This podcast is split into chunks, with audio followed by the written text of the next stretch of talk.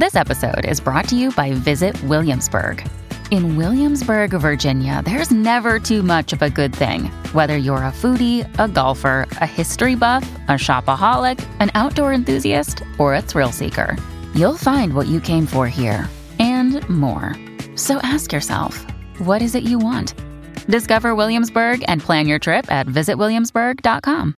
Mom deserves the best, and there's no better place to shop for Mother's Day than Whole Foods Market. They're your destination for unbeatable savings, from premium gifts to show-stopping flowers and irresistible desserts. Start by saving 33% with Prime on all body care and candles. Then get a 15-stem bunch of tulips for just $9.99 each with Prime. Round out Mom's menu with festive rosé, irresistible berry chantilly cake, and more special treats. Come celebrate Mother's Day at Whole Foods Market.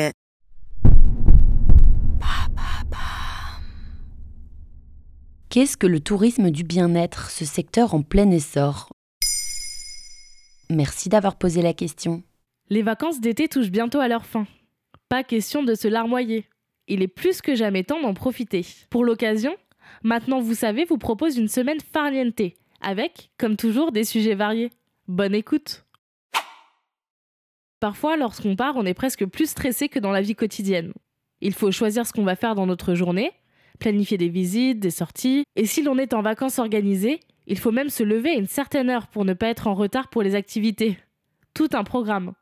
Mais on observe de plus en plus de personnes faire le choix d'allier tourisme et travail sur soi, relaxation, etc.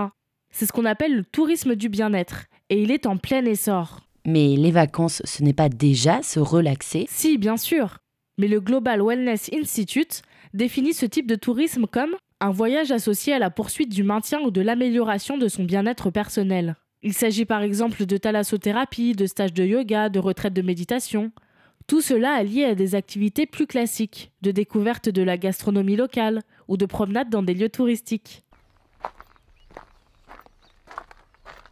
Le marché du tourisme du bien-être pèse déjà très lourd et augmente d'environ 7% par an pour atteindre un chiffre d'affaires qui avoisinera les 7 milliards d'euros en 2025 toujours selon le Global Wellness Institute. Quel est le profil de ces touristes du bien-être? On les distingue en deux catégories. D'abord, celles et ceux qui veulent faire du bien-être la motivation principale de leur voyage, puis les autres, qui veulent inclure seulement quelques activités de relaxation à leur séjour. Cette deuxième catégorie représente 86% des touristes du bien-être.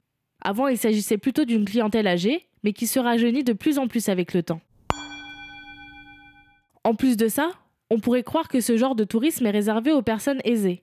Mais plus la pratique se démocratise, plus les prix aussi. 28% des voyageurs du bien-être allouent moins de 3000 euros par an dans leur voyage.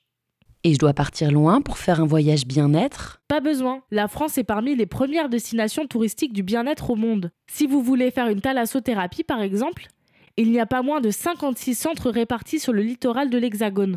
La Grèce et le Portugal proposent également des séjours proches de la digital detox, avec activités sportives, méditation et soins. Et si vous souhaitez partir plus loin, le Costa Rica, destination réputée pour ses séjours type trek, a développé avec son office du tourisme un programme de bien-être basé sur les techniques des populations autochtones et sur la découverte de la gastronomie locale. Voilà ce qu'est le tourisme du bien-être. Maintenant, vous savez, un épisode écrit et réalisé par Maël Diallo. Ce podcast est disponible sur toutes les plateformes audio et pour l'écouter sans publicité, rendez-vous sur la chaîne Bababam Plus d'Apple Podcast.